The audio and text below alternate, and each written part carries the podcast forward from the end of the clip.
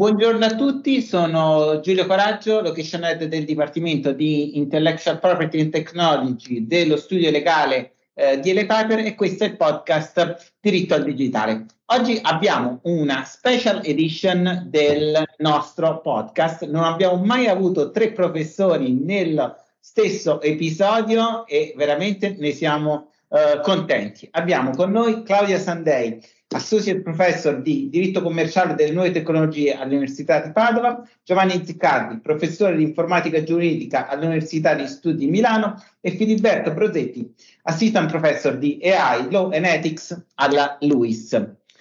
E insieme a me ci sono i miei eh, colleghi Elena Varese e Tommaso Ricci. Uh, buongiorno a tutti e grazie mille di aver uh, accettato il nostro invito. Siamo veramente contenti di avervi con noi e siamo curiosi di sentire quello che ci direte. E oggi abbiamo pensato di parlare della AI generativa.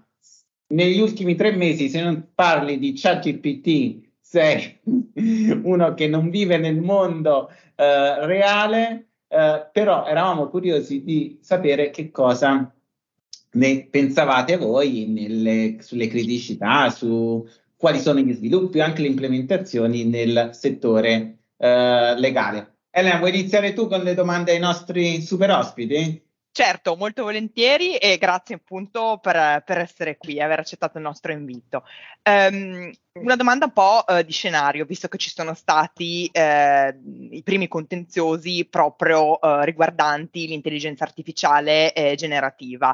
Ehm, a vostro giudizio, quale sarebbe l'area del diritto che pone maggiori criticità mh, proprio con riferimento a questo tema? inizierei a sentire cosa ne pensa Claudia.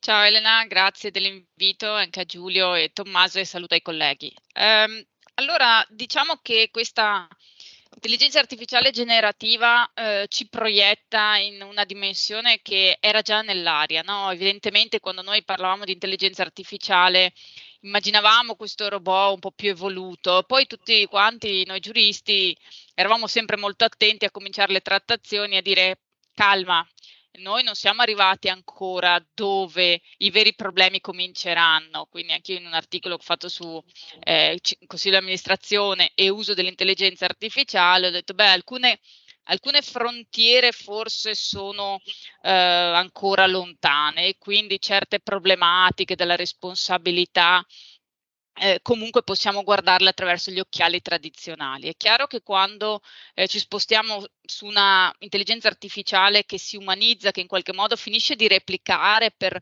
per eh, diventare un'alternativa all'uomo, è chiaro che tutte queste mh, eh, problematiche finiscono per esplodere. Però in realtà io quello che eh, tengo sempre un po' a, a sottolineare, almeno è una prospettiva un po' diciamo fuori dal coro, ma che, ma che mi fa piacere evidenziare, che in realtà noi la vediamo sempre come un problema perché restiamo legati alle categorie. Cioè, per esempio, nel caso della eh, intelligenza artificiale che possa sedere nel board, tutti gli autori hanno scritto questo non è possibile perché noi partiamo dal principio della eh, relazione soggettiva, quindi deve essere un soggetto. L'IA non è un soggetto, punto, fine. E però questa è una visione che secondo me ad un certo punto, quando l'IA, eh, per, coniugata con la blockchain, ha il suo borsellino elettronico, ha il suo patrimonio, ha la sua capacità di rispondere delle obbligazioni come ce l'ha una persona fisica, e bisogna farsi una domanda e cercare di capire se quel principio è rimasto ancora buono.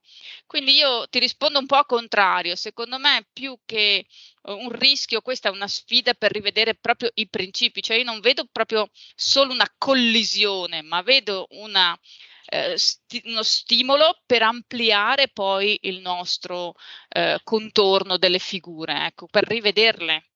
Claudia, ma tu pensi che prima o poi parleremo di personalità giuridica delle lo spererei, lo spererei, lo spererei, lo spererei, però ripeto, questi sono poi temi che vanno declinati nelle singole materie, credo che le risposte assolute siano eh, sbagliate e che si debba andare per una eh, particolarità, per esempio nel mondo della proprietà intellettuale io ho le mie ragioni per sostenere che forse non sarebbe male riconoscergli gli authorship, però in quel contesto per quelle motivazioni, del board per altre e avanti così. quindi profili di chi è l'autore, diciamo, di creazioni coadiuvate dall'intelligenza artificiale e se del caso rivedere le categorie giuridiche esistenti, diciamo un punto eh, che sicuramente è emerso da quello che hai detto. Eh, Giovanni, tu invece cosa, cosa ne pensi? Ma allora, il, um, se noi interpretiamo ChatGPT o comunque tecnologie simili come prodotti, ossia prodotti che nascono gratuitamente, poi diventano a pagamento, poi vengono incorporati in piattaforma, secondo me chiaramente avranno un impatto trasversale su tutti gli ambiti del diritto. È impossibile individuare, secondo me, un settore principale. Noi, noi nel nostro centro di ricerca abbiamo avviato delle linee di ricerca che affrontano un po' i temi che trattiamo quotidianamente, quindi il rapporto tra ChatGPT e i crimini informatici, quindi la possibilità di generare degli attacchi informatici, eh, ovviamente anche da persone con poche competenze. Abbiamo un progetto di ricerca europeo che sta partendo su, chat, su intelligenza artificiale, fake news e disinformazione come strumento quindi correlato al patrimonio culturale. E il terzo è il rapporto, secondo me, tra intelligenza artificiale e internet delle cose, che sarà insomma la società del futuro. In questo caso il giurista è in grado, secondo me, di isolare delle tematiche che non sono nuove, ma che vanno affrontate con una prospettiva, diciamo, abbastanza innovativa. Beh, crimini informatici e chat GPT, noi abbiamo fatto degli esperimenti, studiosi hanno fatto esperimenti, sono molto interessanti, cioè una volta il criminale informatico doveva, essere, doveva avere delle grandi competenze. Il criminale informatico era già negli anni 90, metà degli anni 90, come una persona con delle competenze che permettevano degli attacchi completamente nuovi. Adesso una persona assolutamente incompetente può, grazie all'aiuto di chat GPT o sistemi simili, che comunque nella redazione del codice sono probabilmente la loro migliore attività, tutti stanno usando chat GPT per parlare, ma in realtà chat GPT, se gli si fa creare del codice informatico dando magari indicazioni, ha una capacità molto elevata. Beh, stiamo studiando questi casi dove si possa portare, si possa guidare ChatGPT a programmare un attacco informatico dall'inizio alla fine senza che l'autore, cioè l'essere umano che diciamo dialoga con lei, abbia competenze informatiche.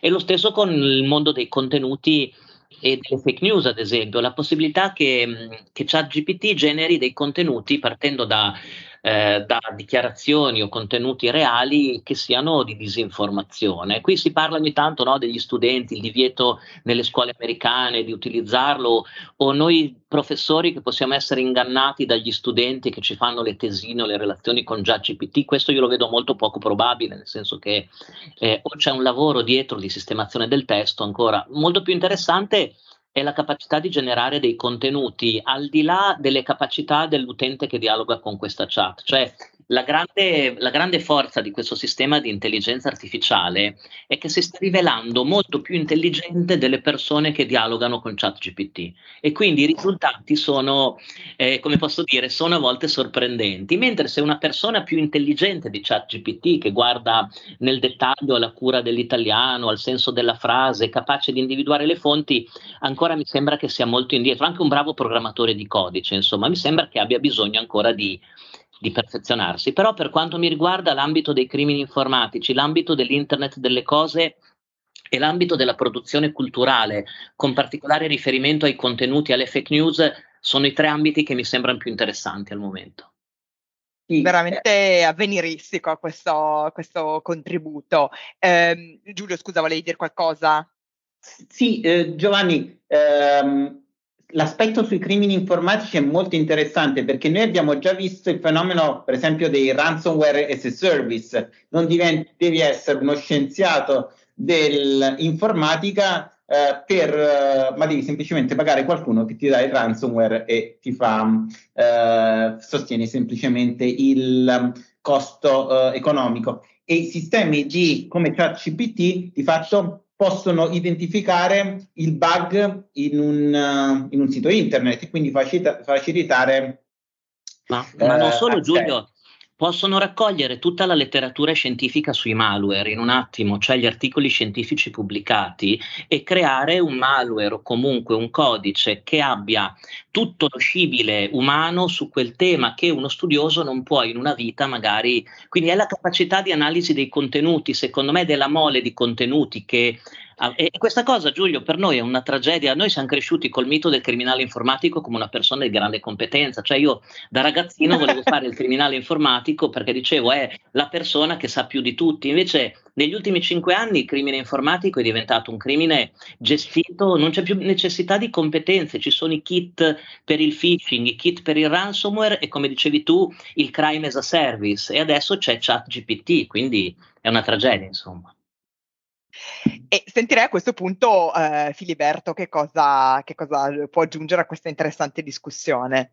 Eh, è assolutamente eh, corretto pensare che ovunque nel diritto si parla di liability, di responsabilità, e quindi chiaramente penale ma anche civile, ehm, l'intelligenza artificiale ha rivoluzionato eh, questo aspetto e qui sì, condivido eh, con eh, la professoressa Sandei una cosa che io dico sempre all'inizio e alla fine delle lezioni, siamo in, uno, in una situazione originalissima ma estremamente stimolante per un giurista che è quella di poter ripensare le categorie. Eh, siamo eh, diciamo davanti ad un orizzonte che è lo stesso forse dei primi primissimi eh, giureconsulti arcaici romani che hanno la possibilità davvero di dare la misura delle cose e di pensare o ripensare istituti rispetto a questo. Di certo, quando siamo eh, dinanzi ad intelligenze artificiali che definiamo eh, generative, il tema è proprio quello della creatività. Eh, come diceva il, il professor Ziccardi, mh, sono sistemi che hanno accesso a quantità di informazioni eh, veramente sovrumane, ehm, hanno la possibilità di connettere mondi, universi di conoscenze eh, pari a quelle di milioni di persone probabilmente. E queste conoscenze vengono unite però in un sistema che non è necessariamente eh, causale, che è forse la logica che utilizziamo noi, ma diventa anzi casuale, senza una percezione, quando parliamo di creatività, parliamo di percezione estetica da parte nostra. Un'intelligenza artificiale di fronte a un'idea estetica, a meno che non eh, programmata a ciò, è assolutamente neutrale. Eh, crea mh, mm, da, sulla base di questa grande eh, conoscenza che ha a disposizione, senza sapere se ciò che crea è bello certo. o, passando all'etica, se è giusto. Crea, è qualcosa di nuovo, è qualcosa magari di estremamente utile ma non necessariamente bello, non necessariamente giusto, non necessariamente buono, appunto. Può assolutamente eh, aiutare eh, il crimine, come si diceva prima, eh, contribuendo con un'ulteriore conoscenza, nell'ottica pura e semplice dell'intelligenza artificiale di massimizzare il risultato sulla base di questa grande conoscenza che possiede. Quindi davvero qui il tema è quello di limitare semmai questa creatività eh, effettivamente, mh, prima il professor Ziccardi diceva è quasi più intelligente eh, di, chi, di chi l'interpella. È vero, se si pongono determinate domande a ChatGPT, risponde chiaramente: Ma io sono solo un modello di linguaggio formale, non prendo posizione, non eh, vado oltre. Eh, diciamo, l'ho sfidata su tutti i più, classici, i più classici mh, esperimenti mentali, giochini mentali eh, di etica. Dice: eh, No, non tiro la leva del cambio del treno eh, o la tiro a seconda di, nel senso, rimane assolutamente mh, in una posizione di neutralità. Altre intelligenze artificiali, penso alle vicende di Bing ascoltate queste settimane o a quella di Google eh, di eh, qualche mese fa, ma anche appunto GitHub eh, Copilot, qui invece l'idea è proprio quella di eh, spingere fino in fondo, senza limitarsi eh, ogni possibilità, ogni capacità dell'intelligenza artificiale, creando, non necessariamente per il meglio, non necessariamente per il, eh, per il bello, creando, massimizzando questa grande conoscenza nella creazione di qualcosa di nuovo che, come dicevo, non è necessariamente allineato, se non impostato a ciò, ad un senso estetico, etico eh, della cosa. Grazie, eh, anche, anche, questi spunti davvero interessanti. Se posso aggiungere lato IP, quando ci siamo insomma trovati a occuparci delle problematiche legali eh, legate appunto all'intelligenza artificiale eh, generativa, ehm, abbiamo un po' diviso i flussi mh, perché eh, c'è tutta una parte diciamo di potenziali violazioni di diritti d'autore che riguardano quelli che sono i dati di input, passatemi il termine, cioè quello che dai all'intelligenza artificiale per nutrirla, no? per educarla per farle il training e quindi l'ampiezza o meno della cosiddetta text and data mining eh, exception, che è un possibile fair use, che però comunque in Europa è estremamente limitato, eh, consente sostanzialmente al titolare di, del diritto di riservare in determinati modi, anche non leggibili da tecnologie automatizzate, determinati contenuti e quindi sostanzialmente queste tecnologie si ritrovano a, a funzionare basandosi su una messa di dati sterminata e che di fatto non può essere filtrata e quindi scontano una sorta di peccato originale, anche su questo passatemi il termine, per essere state educate con materiali non consoni o non conservati per il tempo richiesto appunto dalla norma, il tempo necessario.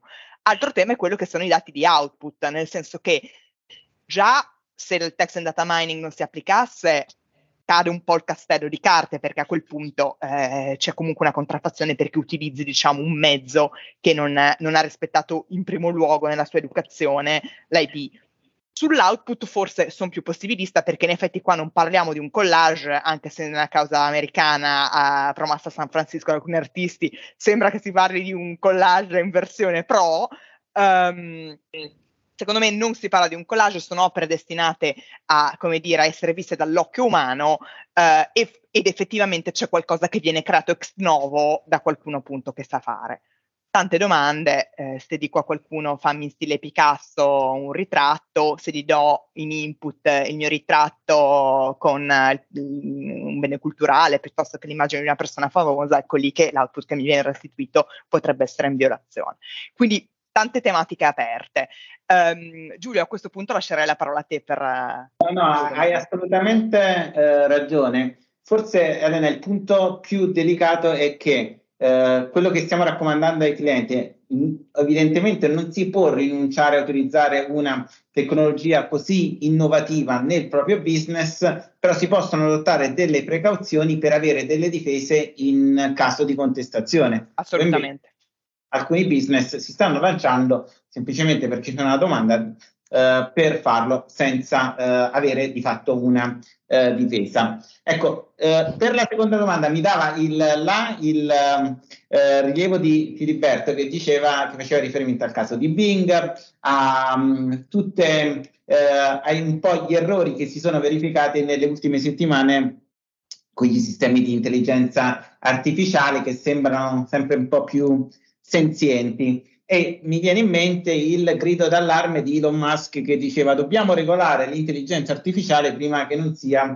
eh, troppo tardi. Eh, ci sembra che quelli della Commissione europea ora si siano chiusi in una stanza a sviluppare, a finalizzare le AI Act, c'è la direttiva sulla responsabilità dell'AI, tutti documenti in bozza, speriamo che non facciano la stessa fine del eh, regolamento di privacy che sta lì a prendere polvere. Ecco.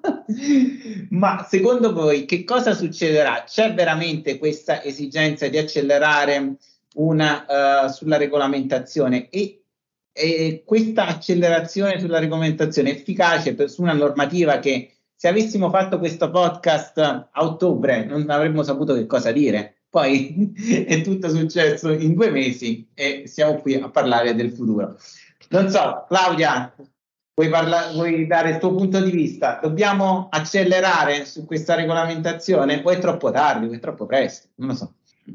Ma allora la, la, la, sensazione è che in questo momento abbiamo accelerato qualche, per qualche verso anche troppo, cioè nel senso che la legislazione eh, europea in ambito technology, ma potremmo dire che poi questa tecnologia ormai sta eh, penetrando ovunque, per cui anche nella normativa sulla sostenibilità trovi riferimento al passaporto elettronico che sembrerebbe alludere alla blockchain, poi vai sulla normativa dell'energia, anche lì l'energia intelligente, quindi alla fine ormai definire dove è il confine della materia, è molto complicato, però anche ad restare stretti, eh, la sensazione che, che, io ho e che mi viene più che altro dallo studio del, de, della normativa finanziaria è che eh, stiamo procedendo un po', come hai detto tu, proprio per fenomeni. Quindi abbiamo conosciuto una certa intelligenza artificiale, la normiamo. Abbiamo conosciuto i bitcoin, li normiamo. Cioè, a me sembra che facciamo una fatica enorme a lavorare per categorie e eh, si vada invece più con la serie del, dell'elenco. L'elenco integrabile è il nuovo mantra, diciamo così. Eh, però questo per noi giuristi è drammatico perché poi eh, finisci per avere una eh, frammentarietà che rende difficile il discorso e anche la neutralità tecnologica che da sempre è uno dei nostri eh, principi finisce per annacquarsi perché eh, poi non, non, viene osservato. Quindi la mia, mh, mm, diciamo, la mia sensazione, proprio parlo di sensazione, è che certamente abbiamo bisogno di una normativa, però mi chiedo se già per esempio avere due provvedimenti separati sulla liability piuttosto che eh, diciamo mm, sulla responsabilità del produttore vada nella direzione insomma che, che, ci aiuta a comprendere poi questo fenomeno. Quindi io ho la sensazione che resteranno un po' fermi. Perché non sanno dove andare. Perché non hanno capito il fenomeno da regolare secondo me. Cioè non hanno capito ancora se è un uccello o un aereo. Bella questa Giovanni, secondo te è un uccello o un aereo? Ma bisognerebbe chiederlo a ChatGPT per vedere se, se, risponde correttamente. Ma allora, no, io sono d'accordo, nel senso che io ho vissuto gli anni 2000, io stavo facendo il dottorato di ricerca tra il 99 e il 2000 e mi ricordo quando la parola d'ordine in Europa con riferimento alla normativa che io cominciai a seguire da allora era tendenzialmente di non disciplinare, cioè noi veniamo da vent'anni, se non di più, dove la parola d'ordine in Europa con riferimento alle normative riguardo alla tecnologia erano che il mercato europeo doveva partire, che già eravamo in ritardo rispetto agli Stati Uniti e quindi massima libertà a piattaforme. E e ha, poi improvvisamente negli ultimi 5 anni, 6 anni, prima con la protezione dei dati, un po' prima, ci si è resi conto che forse siamo arrivati un po' tardi, cioè che alle piattaforme, alla realtà tecnologica è stato lasciato troppo spazio e oggi ci troviamo con una distanza rispetto agli Stati Uniti e altre parti del mondo che ormai è incolmabile, perché l'Europa, eh, con riferimento allo sviluppo di tecnologie, ma anche dall'intelligenza artificiale, è almeno 15 anni indietro anche come investimenti o come tecnologia rispetto all'altra parte del mondo. Quindi che cos'è rimasto all'Europa? Sono rimasti i dati degli europei e il diritto, ossia il riferirsi alla nostra tradizione giuridica. I dati degli europei ormai per il 90% viaggiano in tutto il mondo, noi non abbiamo infrastrutture, piattaforme, niente che sia simile ai servizi di Cina, Stati Uniti, India e Giappone. E il diritto c'è rimasto, l'idea di disciplinare in maniera anche di esportare questo approccio antropocentrico, tecnologico europeo in tutto il mondo, sperando che gli altri ci seguano. E di conseguenza è chiaro che negli ultimi cinque anni, con pandemia, eh, avvento di nuove tecnologie e comunque e esplosione di nuove tecnologie, l'Unione Europea non si è trovata, eh, non poteva fare altro che preve- aprire un cantiere con almeno 20 ambiti normativi aperti che si sovrappongono, entrano in conflitto tra di loro, data ehm, infrastrutture critiche, sicurezza, terrorismo, eh, single market, eh, ogni cosa e, e ovviamente molto spesso non sono coordinati tra di loro. Quindi io mi ricordo quando fece la mia tesi di dottorato, era tre capitoli, in ogni capitolo avevo un provvedimento normativo, ne avevo tre da analizzare. Adesso, soltanto settimana scorsa, ci sono stati almeno dieci annunci, mi sono arrivati per mail dei, degli atti e delle bozze, cioè ogni, ogni, mese abbiamo un provvedimento normativo nuovo che disciplina un settore. Eh, mi, se, mi, sembra che l'Europa sia sulla difensiva in pratica, cioè n- non c'è rimasto altro che i dati degli europei e il diritto.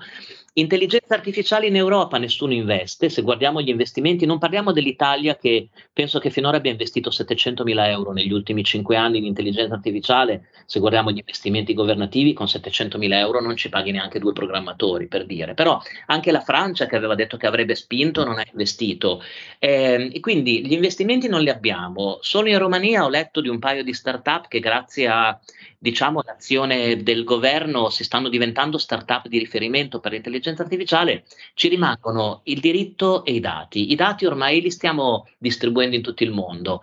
Il diritto è l'unica cosa che ci rimane, quindi mi sembra che l'Unione Europea non abbia altra strada che cercare di puntare su una regolamentazione sempre più precisa, articolata e adesso mi sembra abbastanza confusa, però è molto interessante questo approccio, secondo me. È l'unico che ha l'Europa tendenzialmente. Però, eh, allora io sono d'accordo con te, la strategia è noi creiamo un mercato sicuro per proliferare, che però poi non prolifera nessuno perché eh, nessuno investe, è un po' eh, quella che voleva essere una success story con il GDPR e eh, perché loro dicono stanno tutti copiando. Ecco, secondo te Filiberto, effettivamente questa diventerà una success story sulle AI? Perché appunto io sono d'accordo con Giovanni che c'è una strategia difensivista dalla parte dell'Unione Europea, no? Ma la parola è proprio strategia. Eh, mh, dobbiamo confrontare a livello proprio di comparato l'attitudine dei vari mondi rispetto all'intelligenza artificiale. Eh, ovunque nel mondo, eccettuata, diciamo, un'Europa un pochino estesa, estesa a quello che è il, il Consiglio d'Europa, eh, la strategia di tutto ciò che è fuori da questo eh, contingente è di spingere quanto più possibile sull'intelligenza artificiale, vedere fin dove è capace di arrivare in ogni settore senza limiti, rimanendo possibilisti. Soprattutto questa è la posizione del blocco dei BRICS, Cina, India, ma anche il Brasile sta investendo tantissimo su questo punto.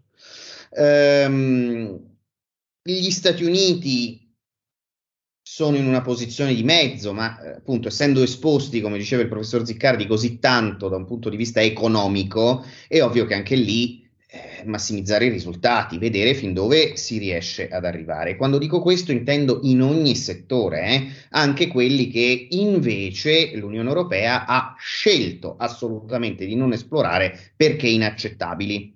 E infatti questa è la strategia eh, europea, che è quella di porsi tanti limiti, autolimitare la propria industria, la propria ricerca, la propria innovazione e eventualmente gli investimenti che però non ci sono stati. È una scelta politica, economica, questo eh, chiaramente sono contento che l'Unione Europea si rifaccia ad un modello etico, ad un paradigma etico che altrove non c'è. Però se eh, dimenticandomi dell'aspetto etico e guardando soltanto a quello economico o quello mh, mm, più che politico militare anche e geopolitico in generale, eh, sento che stiamo frenandoli dove invece tutti quanti eh, accelerano. Trovo eh, importante eh, il, il, riferimento qui davvero alla tecnica eh, della normazione, perché questo è proprio un caso plastico di diritto che rincorre la tecnologia. Eh, senza rendersi conto però che i due elementi di questa corsa in realtà ne conoscono anche un terzo, che poi è la società che fruisce di quei prodotti tecnologici, sviluppa un'attitudine e talvolta questa attitudine viene sviluppata superando anch'essa il diritto che invece dovrebbe ecco, regolarla e mh, mm, prenderne spunto. Quindi ci troviamo forse doppiamente in ritardo, regolando semplicemente contingenze eh, senza guardare al fatto che siamo di fronte a fenomeni davvero capaci di eh, superarsi quotidianamente e, come diceva la professoressa Sandei, assolutamente trasversali eh, che coprono davvero ogni aspetto della vita e del diritto. Ehm, quindi effettivamente anch'io mi domando quanto ancora durerà il Brussels effect.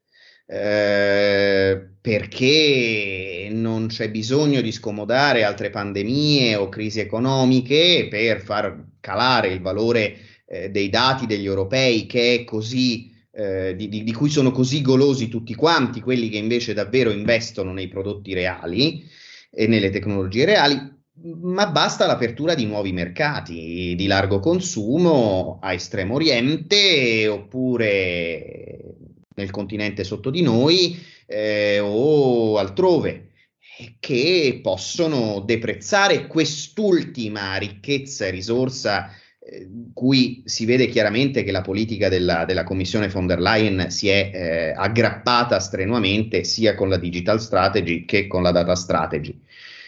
Quindi quando insomma, la parola che troviamo in tutte le dichiarazioni strategiche nel mondo rispetto all'intelligenza artificiale è la ricerca dell'eccellenza. Noi questa eccellenza la riteniamo, non dico sacrificata, ma sicuramente recintata da un'infinità di paletti etici. Altrove no. L'eccellenza è superare, anzi, qualunque tipo di paletto per vedere dove ci portano le possibilità di questa tecnologia. È una scelta di campo. Eh, L'Europa ha fatto una scelta di campo vincente, senz'altro, eh, su, in, in, per determinati aspetti, eh, autolimitata chiaramente su altri. Tommy, tu sei il nostro legal tech uh, super expert. Uh, vedi qualche Vuoi fare una domanda ai nostri ospiti? Sì, assolutamente. Eh, diciamo per, per, trarre anche un po' le conclusioni e, e riprendere le file del discorso, dicevamo ci rimane eh, solo il diritto e i dati, i dati sono fluidi dappertutto e il diritto è un diritto che rincorre la tecnologia e mette paletti un po' dappertutto, quasi a cercare di rispondere al colonialismo digitale statunitense. Eh, io se vado con la memoria, dieci anni fa assistevo a una lezione del eh, professor Buttarelli in cui si parlava già allora di eh, polizia predittiva, di algoritmi che erano in grado di prevedere lo svolgimento di determinati crimini per quindi intervenire in, in anticipo. E, e, il professore diceva il problema non è mai la tecnologia, ma è sempre come l'uomo poi sceglie di utilizzare la tecnologia in questi giorni, in queste settimane stiamo assistendo a una vera e propria corsa all'oro. Uh, tutte le imprese, tutte le aziende, tutte le istituzioni e i regolatori rincorrono l'AI. Eh, anche molti dei nostri clienti ci chiedono sempre eh, di più di avere dei consigli, di avere dei suggerimenti su come possono introdurre l'AI o in generale la tecnologia avanzata nei propri processi legali. Al che mi chiedo, eh, dato che quello che ci rimane, dicevamo, è proprio il diritto, voi che state forgiando quelli che sono i giuristi del domani, che quindi dovranno affrontare le sfide determinate da una tecnologia che cresce a velocità sempre più esponenziale, come vedete l'evoluzione dei, eh, delle competenze e anche delle esigenze che avranno i futuri avvocati? Forse mi, mi... rispondete, volevo dire che Tommaso nel 2019 o 2018 addirittura aveva già creato un chatbot che era alimentato da un sistema di intelligenza artificiale e non se l'era affilato nessuno. Ora abbiamo la fila perché se non usi eh, i sistemi di OpenAI hai un, eh, un'azienda che eh, non si muove, c'è una spinta del top management a utilizzare le AI e quindi di fatto eh, tutti ce la chiedono. Bravo Tommaso. Eh, forse mi perdonerà Claudia, ma io invertirei il giro, magari partiamo da Filiberto questa volta, anche perché ricordo che quella lezione con Buttarelli c'era anche lui, quindi... Sì, infatti No, su questo infatti eh, mi fa piacere sentire questo su Tommaso che eh, è eh, un, un, laureato LUIS. Eh, noi mh, da questo punto di vista eh, abbiamo investito mh, tantissimo. Il, eh, il, nuovo direttore di dipartimento, il professor Punzi, ha mh, esteso il corso di informatica giuridica dalle classiche stringate 60 ore a 150 ore. I nostri studenti seguono per tre anni di fila ogni semestre un corso specifico su eh, vari aspetti mh, mm, eh, dell'informatica giuridica mh, mm, intesa in senso più ampio, tre dei quali sono proprio eh, rivolti all'intelligenza artificiale. Eh, lezioni e corsi in cui si alternano giuristi e tecnici. Eh, sono indegnamente al coordinamento di questo ampio programma eh, che però sta portando tantissimi studenti a scegliere tra i profili caratterizzanti che invece coprono l'ultimo anno e mezzo quello di Law and Innovation, che credo quando frequentasti tu, Tommaso, cioè pochi anni fa, eh, non c'era. Invece molti stanno eh, scegliendo questo, eh, questo, questo settore che è un settore non settore, non è il profilo di diritto penale, il profilo di diritto societario, il profilo di diritto del lavoro.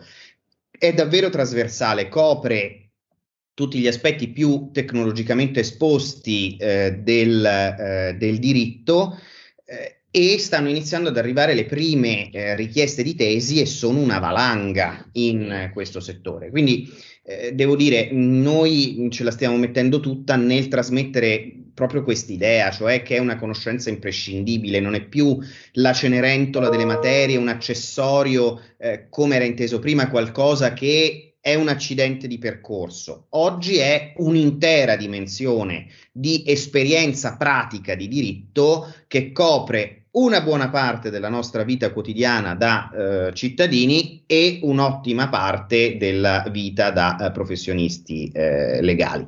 Per questo motivo sì, mh, è assolutamente un qualcosa che ha trasformato anche il modo di fare, di insegnare giurisprudenza oggi. Quindi competenze tecniche che vanno ad affiancare la parte tradizionale eh, di formazione giurista Giovanni, competenze tecniche penso nei tuoi corsi ci sono state eh, sempre in maniera anche abbastanza importante sin da subito. Eh, mi chiedo, adesso che la tecnologia diventa sempre più complessa ed evolve con una velocità eh, incredibile, oltre alle competenze tecniche, per cercare di anticipare no? quelli che sono i temi cruciali che deve riuscire a identificare un giurista, oltre alle competenze tecniche saranno necessarie nuove tipologie di competenze, logico-etiche.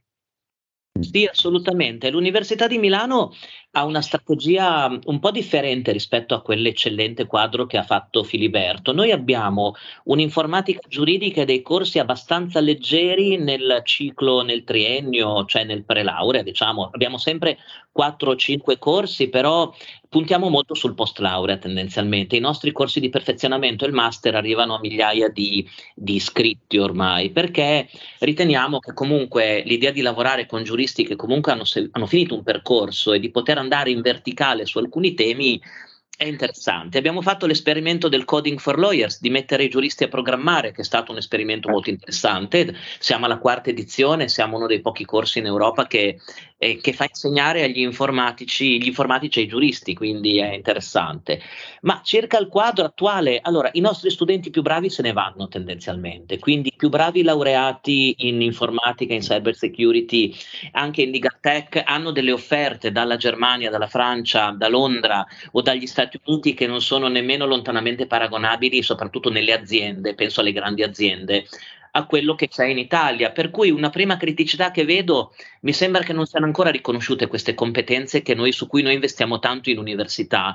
Nel momento in cui si laureano e vanno ai colloqui di lavoro nelle grandi banche, nelle grandi società, in Italia l'esperto di intelligenza artificiale, che ne so, in una grande banca fa lo stesso colloquio che fa, che ne so, un laureato in economia e commercio per iniziare allo sportello, per dire, e quindi non c'è cyber security e competenze specifiche sono ancora molto sottopagate e sottovalutate in Italia. Quindi il nostro studente che può permettersi di andarsene e quindi non ha legami familiari o legami familiari gestibili, tranquillamente va in Svizzera, ad esempio, tutti i nostri studenti che, che stanno diventando esperti di criptovalute, blockchain, eh, NFT hanno delle offerte dalla Svizzera che alla fine sono 20 minuti da Milano, che sono tre o quattro volte l'offerta che viene fatta a Milano. E quindi eh, mi sembra che mh, sia necessario ripensare al valore delle competenze, però parlavamo prima di investimenti, chiudo. Tenete presente che Mentre gli Stati Uniti programmano di investire, hanno programmato di investire dal 2020 quasi 20 miliardi o 30 miliardi all'anno sull'intelligenza artificiale, sembra che l'Europa riuscirà ad arrivare a 2 miliardi di investimento in tutta Europa, cioè in Italia si parlava, vedevo questo articolo che annunciava in Italia un investimento di 400 mila euro in intelligenza artificiale, quindi eh, a me cap- capitano anche a me, sai Giulio, t- non sono clienti ma sono partner che ci chiedono eh, che vogliono abbracciare l'intelligenza artificiale ma a costo zero praticamente, cioè come fare no, le nozze con i fichi secchi, è presente. Allora, forse non si è capito che comunque un'evoluzione tecnologica richiede una programmazione di budget in ogni ambito, anche nell'investimento di risorse che è completamente originale e va programmata. Secondo me manca questo, quindi eh, abbiamo la didattica migliore in Europa, in Italia, secondo me, l'attenzione all'etica, al diritto, alla nostra tradizione che si fonde con l'informatica. Una volta che li abbiamo laureati, o c'è qualche grande studio, diciamo, che ha aperto una divisione, una, un reparto dove può valorizzare questi profili, se non molti, soprattutto i laureati in informatica e in cyber security, sei mesi prima della laurea, hanno già l'offerta dall'estero, tendenzialmente i più bravi. E quindi questo è un quadro per alcuni versi che ci fa capire come l'Italia sia un paese di vecchi tendenzialmente, parlo della classe politica o comunque anche dei vertici su questi temi e non si riesce ad avere quindi un, un, buon dialogo, secondo me. È un tema che viene molto narrato, se ne parla, ma se poi in concreto guardiamo agli investimenti, a quello che si fa, siamo ancora molto molto indietro. È, è vero, tra l'altro è diciamo, la fotografia della realtà che fai si applica in maniera speculare anche alla realtà degli studi professionali, dove chiaramente queste figure più innovative, che quindi hanno una uh, duplice sfaccettatura, sia competenze giuridiche che competenze tecniche, iniziano ad essere molto appetibili eh, e ricevono chiaramente delle offerte che economicamente non trovano paragone in Italia penso allo stesso tempo, cercando di chiudere anche su una nota positiva, ehm, che in Italia ci sono stati degli esperimenti di applicazioni legal tech tra i più innovativi nel campo giuridico esistenti, perché si è riusciti a combinare quella tradizione, quella competenza giuridica profonda, dettagliata, attenta, tipicamente eh, europea e tipicamente italiana, con una competenza tecnica elevata riuscendo a ottenere ottimi risultati pur non avendo chiaramente eh, tutto, tutte le facoltà eh, economiche, penso anche di competenze tecniche che ci sono in altre parti del mondo. Eh, Claudia, siamo probabilmente tra i più bravi a formarli, ma non riusciamo a trattenerli. Ci riusciremo nei prossimi anni? Ma allora, forse certi profili a cui faceva riferimento Giovanni sarà dura perché le aziende obiettivamente non hanno quella visione che dovrebbero avere, anche forse quella capacità di investimento e finanziaria, insomma, chi noi fa un po' di terza missione lo sa e, e, si scontra tutti i giorni con bei progetti, però poi insomma una scarsa, una scarsa capacità di investimento. Però eh, va detto che anche noi abbiamo diciamo, cercato un po di venire incontro a questo, a questo problema eh, con un esperimento che stiamo facendo. Siamo alla seconda edizione di quello che io ho chiamato il Legal Tech Camp e che vede sostanzialmente delle aziende eh, sperimentare una soluzione di legal tech, nel caso parliamo di una soluzione di contract automation, che viene programmata dagli studenti appositamente per quell'azienda. Quindi abbiamo avuto la fortuna insomma, di avere delle aziende del territorio che insomma, si sono dimostrate più che interessate. All'esito di questo camp gli studenti hanno messo a disposizione un POC personalizzato che quindi ha permesso la prova perché se è vero che non c'è voglia di investire o comunque c'è ritrosia nell'investimento, è anche perché le stesse aziende non conoscono bene il, i prodotti e non conoscono bene il beneficio. E quindi quello che secondo me sarebbe utile è fare dei trial, come avere la possibilità di portare meno il legal tech e più ho questa soluzione, ho quella soluzione e, e, e farli provare. Ecco, noi eh, manca un po' questa, questa dimensione. E poi l'altro tentativo che stiamo facendo, quindi un po' facciamo coding per i ragazzi, ma soprattutto un modo per portare anche le aziende vicino al legal tech, che forse sono quelle più lontane in questo momento, cioè a parole sono vicine, però poi nei fatti hanno tante altre priorità che eh, l'innovazione dell'ufficio legale finisce per essere un po' sempre oggetto di, di lamentela ma mai di azione. E, e, l'altra cosa che stiamo cercando di fare a Padova è quella di creare invece delle figure intermedie, quindi delle sorte di tecnici informatico-giuridici. Abbiamo creato una laurea triennale, quindi non come diceva Giovanni, anche noi abbiamo sentito un po' difficile lavorare sulla laurea magistrale in maniera profonda perché ci sono certe materie che poi vanno prese, almeno fino a quando non ci sarà la revisione dei corsi di laurea, per cui potremmo a un certo punto dire noi facciamo solo impresa per dire e quindi nell'impresa ci mettiamo dentro anche tutta la technology, eccetera. Questa cosa non penso che mancherà molto, penso, chiedo anche ai colleghi, ma eh, mi pare di capire che, che i percorsi di laurea diventeranno molto presto flessibili. E allora potremo fare di tutto, insomma, ci sarà chi smantellerà i crediti di Romano per fare proprietà intellettuale, ci sarà chi smantellerà la proprietà intellettuale per fare etica, ci sarà chi no, cioè avremo dei, delle sedi che si caratterizzeranno proprio per il tipo di, di offerta. Eh, abbiamo fatto questo tentativo di fare una triennale che si chiama Diritto e Tecnologia è andata molto bene, adesso avremo i primi laureati, ci sono più di 300 matricole. E queste sono figure da azienda proprio, cioè sono quelli che masticano un po' di tutte le competenze, hanno fatto sì esami proprio di intelligenza artificiale, blockchain fatti dai colleghi di informatica, sì hanno fatto eh, corsi di diritto, per esempio qualche, diciamo, eh, qualche infarinatura di diritto privato, di diritto costituzionale, diritto europeo, privacy, eccetera. Vediamo poi il placement ci dirà, secondo me avrà l'ultima parola, piaccia o non piaccia, comunque l'università è uno spazio culturale ma di crescita. E quindi alla fine il placement non può essere ridotto ad un accidente eh, così finale, almeno io sento la responsabilità di proporre nuovi percorsi perché siamo noi che sappiamo quello che il mercato, o dovremmo sapere quello che il mercato cerca, quindi è vero che eh, la materia umana è quella, non te la puoi sempre scegliere, però proprio anche in rapporto a quello devi ragionare, fare un discorso che sia sostenibile, ecco, per tutte le parti in causa.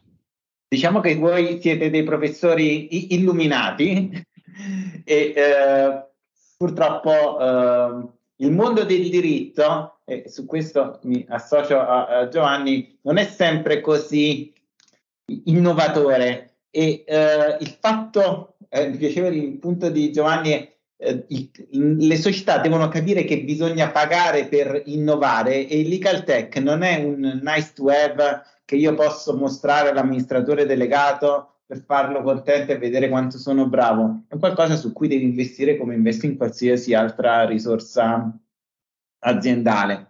Um, e ci troviamo in una fase di transizione al punto che nel nostro uh, studio abbiamo, uh, grazie anche a uh, Tommaso, introdotto un progetto di reverse mentoring, cioè siamo in una fase decisiva della professione legale, riteniamo che i giovani possano insegnare alle persone più senior eh, perché la professione sta cambiando. Quindi eh, Tommaso coordina il nostro progetto di Galtech Ambassador e in ogni dipartimento dello studio c'è un ambassador che ha, deve portare innovazione nel dipartimento e poi eh, un paio di settimane fa abbiamo addirittura creato, organizzato un hackathon per lanciare dei progetti innovativi, come diceva prima Claudia. Ecco, è stata una chiacchierata super interessante, devo dire che ci siamo divertiti e siamo, finiamo questo podcast con pieni di idee e, di voglia di fare.